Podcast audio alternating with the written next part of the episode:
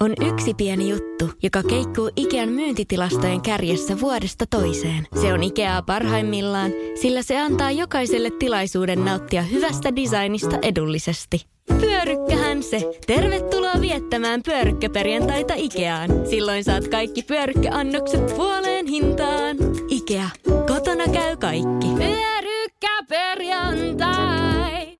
Suomirokin aamu ja suoraan asiaan. Kansainvälisen jääkiekkoliitto IIHFn entinen pitkäaikainen puheenjohtaja René Fassel on kommentoinut nyrpeään tapaan leijonien olympiavoittoa. Leijonat löi Venäjän olympiakomitean joukkueen olympiafinaalissa maaleen 2-1. Ottelu oli Suomen hallintaa eikä Venäjällä ollut juuri mahdollisuuksia. Lämpimistä suhteistaan Venäjän suuntaan tunnettu Fasel ei leijonien voittoa kuitenkaan ylistänyt. Loppuottelu ei ollut erityisen vaikuttava, eikä lainkaan niin kiinnostava kuin Venäjän ja Ruotsin välinen ottelu välierissä. Puolustava peli ja pieni onni toivat suomalaisille kultaa ja meidän täytyy onnitella heitä siitä, Fasel sanoi uutistoimisto Tassille. Fasel käänsi katsettaan Suomessa, Tampereella ja Helsingissä toukokuussa käytäviin MM-kisoihin ja sanoi, että nyt Venäjän joukkueella on aikaa valmistautua MM-kisoihin ja yrittää ottaa yksi askel lisää voittaakseen mestaruuden. Suoraan asiaan. Fasel on tiettävästi ensimmäinen sveitsiläinen hammaslääkäri, joka on koskaan ollut jääkiekkoliiton puheenjohtajana tietämättä lajista yhtään mitään ja vaihtanut pestinsä aikana vahingossa silmälasinsa ja kansalaisuutensa sinipunavalkoisiin.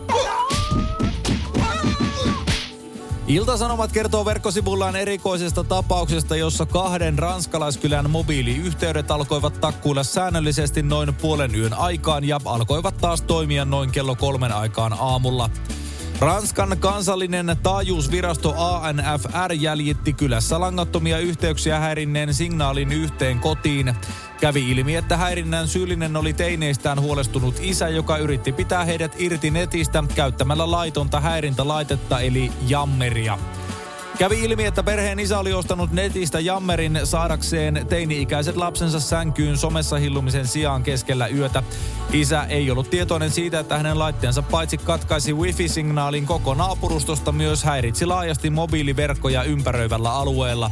Isä on joutunut häirinnästä oikeuteen ja häntä uhkaa paitsi enimmillään kuuden kuukauden vankeus, myös 30 000 euron sakko.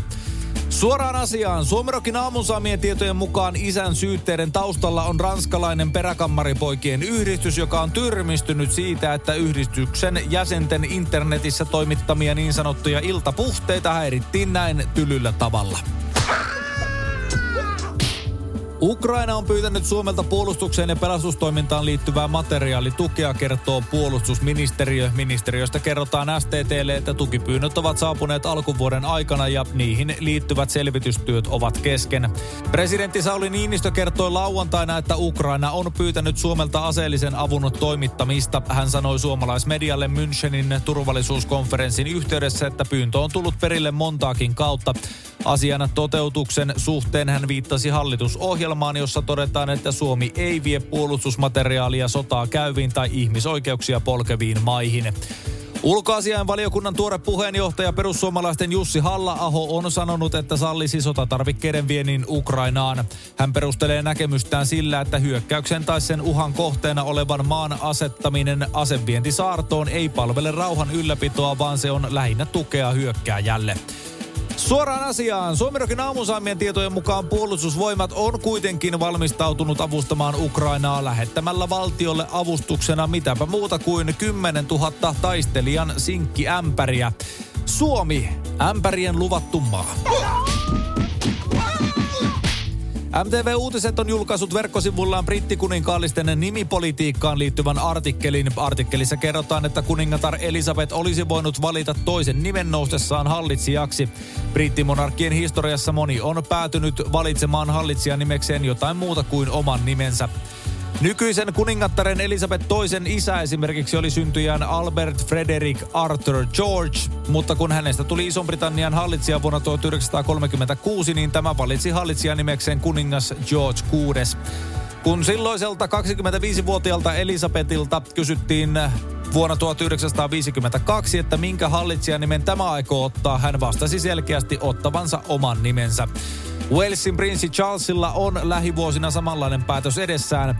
Charlesin on päätettävä, pitääkö hän oman nimensä myös hallitsijaksi tultuaan. Suoraan asiaan. Eletään vuotta 2226, kun kryo-unesta herätetty prinssi Charles tarkastaa uutisista, että onko jo vihdoinkin hänen aikansa hallita. Samaan aikaan kuningatar Elisabeth viettää 300-vuotis syntymäpäiviään ja Charles laittaa takaisin pötkölleen. Kulta on kultaa, mutta ei välttämättä mitalleissa. Tämän saivat huomata ruotsalaisen TV4 aamutelevision katselijat tiistaina, kertoo MTV Uutiset. TV4 oli kutsunut studioon ruotsalaisia olympiamitalisteja, muun muassa sprinttihiidon olympiavoittajan Jonna Sundlingin. Paikalla oli myös geologi Axel Sjöqvist selvittämässä mitallien todellista koostumusta. Pekingin ruotsalaismitalleja analysoinut Sjöqvist pudotti olympiavoittajille kenties epämieluisan uutispommin. Kultamitalissa on kultaa, mutta varsin niukasti. Moni voisi luulla, että kultamitali koostuu pääasiassa kullasta, mutta itse asiassa se on hopeaa. Se on hopea mitali kultareunuksella. Kaikkiaan mitalissa on 6 grammaa kultaa, Sjöqvist sanoi. Pekingin pronssimitalit puolestaan on valmistettu Sjöqvistin analyysin mukaan kuparista ja piistä, ei kuparista ja tinasta, kuten pronssi yleensä. Pekingin mitaleista aidoimmaksi nousee hopeamitalli, joka Sjöqvistin mukaan on valmistettu ehdasta hopeasta. Sterling hopeassa tulee olla 92,5 prosenttia hopeaa. Suoraan asiaan. Kyllähän kaikki sen toki tiesi, että Kiinassa tehdään lähes kaikesta halpoja kopioita.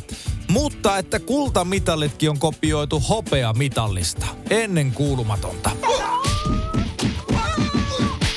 Tarratulostimista tunnettu Dymo on suututtanut käyttäjiä, kun sen uudet tulostin mallit on varustettu RFID-tunnistuksella, joka tunnistaa laitteessa käytettävät tulostinpaperirullat, kertoo Apple Insider. Tunnistustekniikan ansiosta tulostin tunnistaa siis, onko laitteessa Dymon oma tarra tai etikettirulla vai mahdollisesti jonkun muun valmistajan rulla. Dymo mainostaa tunnistuksen tuomia etuja, kuten automaattista tarratyypin tunnistusta sekä laskuria, joka tietää kuinka paljon rullasta on jäljellä. Kääntöpuolena onkin sitten se, että tulostin edellyttää Dymon omien rullien käyttöä, eikä salli muiden valmistajien edullisempia vaihtoehtoja. Osa tarravalmistajista varoitteleekin, etteivät tietyt Dymo-mallit suostu heidän tarrojaan tulostamaan. Kaikenlaisten ohitusten kehittäminen saattaisi tarkoittaa valmistajille myös mojovia sakkoja ja jopa vankilatuomioita tekijänoikeusrikkomuksen vuoksi, joten heidän kätensä ovat sidotut. Suoraan asiaan. Suomirokin aamusaamien tietojen mukaan Dymon seuraava innovaatio on mahdollistaa tarratulostimien käyttämien ainoastaan koulutetuille tarratulostajille. Jokaisen tulostimen mukana tulee kolmen tonnin kuukausipalkalla operoiva ammattilainen. Iltasanomat kertoo verkkosivullaan helsinkiläisperheestä, joka sai energiayhtiö Heleniltä yli 5000 euron laskun irtauduttuaan kaukolämpösopimuksesta. Helsingin Sanomien mukaan perhe sai syksyllä ilmoituksen, jonka mukaan heidän vesivirtamaksunsa kaksinkertaistuisi. Vesivirtamaksu muodostaa yhdessä energiamaksun kanssa kaukolämmöstä maksettavan hinnan. Lisäksi Helen lähetti 1118 euron vesivirtasopimuksen muutosmaksun sillä perusteella, että uudet mittaukset osoittavat, että perhe oli aikoinaan maksanut liian alhaiseen kulutukseen perustuvan liittymislaskun. Valitukset eivät auttaneet ja mies päätti irtisanoa kaukolämmön ja siirtyä maalämpöön. Tämän jälkeen Helen lähetti kuitenkin 5300 euron irtautumismaksun. Viime viikolla kuluttajariitalautakunta ilmoitti pitävänsä Helenin hinnoittelua kohtuuttomana. Helen selittää irtautumismaksua sillä, että tarpeettomaksi jäävän kaukolämpöputken katkaiseminen ei ole yksinkertaista. Helsingin Sanomat kertoo, että irtautumismaksu vaihtelee 2000 ja 6000 euron välillä. Suoraan asiaan, tätäkö tämä energiayhtiöiden toiminta nykyään sitten on? Joko lämmität kämppäsi meidän kaukolämmöllä, maksat mukisematta tuhansien eurojen yksipuolisesti päätetyn sopimuksen muutosmaksun, tai sitten itket ja maksat moninkertaisesti sopimuksen irtisanomismaksun. Melkoista mafiatoimintaa. Kanadan pääministeri Justin Trudeau on perunut niin sanottujen konvoi-mielenosoitusten vuoksi julistetun hätätilan, kertoo MTV Uutiset. Harvoin käytetyn hätätilan avulla pyrittiin lopettamaan maassa jo viikkoja jatkuneet rekkakuskien aloittamat mielenosoitukset, jotka liittyivät ainakin osittain koronarajoituksiin. Trudeau kertoi hätätilan julistamisesta reilu viikko sitten. Sunnuntaina viimeisetkin isot rekat saatiin hinnattua pois maan pääkaupungista Ottavasta. Mielenosoittajien tukkimat rajanylityspaikat on saatu niin ikään avattua. Suoraan asiaan. Suomessa ollaan siinä mielessä Kanadaa onnekkaammassa tilanteessa, että hätätilaa ei tarvinnut julistaa ollenkaan näiden konvoimielenosoitusten takia. Mutta eipä sitä ennenkään ole julistettu hätätiloja sen takia, että jotkut känniööhöt päättää pistää pystyyn juhannusfestareilta tutun teltta kylän keskellä talvea keskelle kaupunkia ja ryypätä itsensä tajuttomiksi ja poliisin putkakyyditykseen. Poliisi muistuttaa, etteivät niin sanotut lumilinnat kuulu liikenteeseen. Komissaario Pasi Tuominen Helsingin poliisista kertoo MTV Uutisille, että jos partio bongaa liikenteessä auton, jonka kuljettaja on laiminlyönyt lumityöt, on seurauksena tyypillisesti liikennevirhemaksu. Perustapauksessa seuraamuksena on liikennevirhemaksu, joka on 20-200 euroa, mutta harkintaa tehdään tapauskohtaisesti, joten myös sakko voi tulla kyseeseen, Tuominen sanoo. Jos lumen poistamiseksi auton päältä ei ole tehty mitään tai lähes mitään, niin tällöin seuraamukseksi tulee hyvin todennäköisesti sakko, hän jatkaa.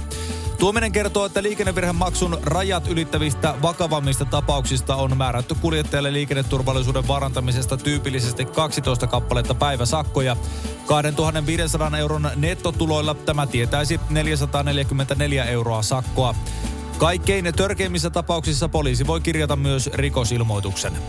Suoraan asiaan. Suomerokin aamusaamien tietojen mukaan tästä poliisin ulostulosta ollaan erittäin järkyttyneitä pohjoisen suunnalla Kemissä. Kemin lumilinna alettiinkin välittömästi purkaa valtavien sakkojen pelossa.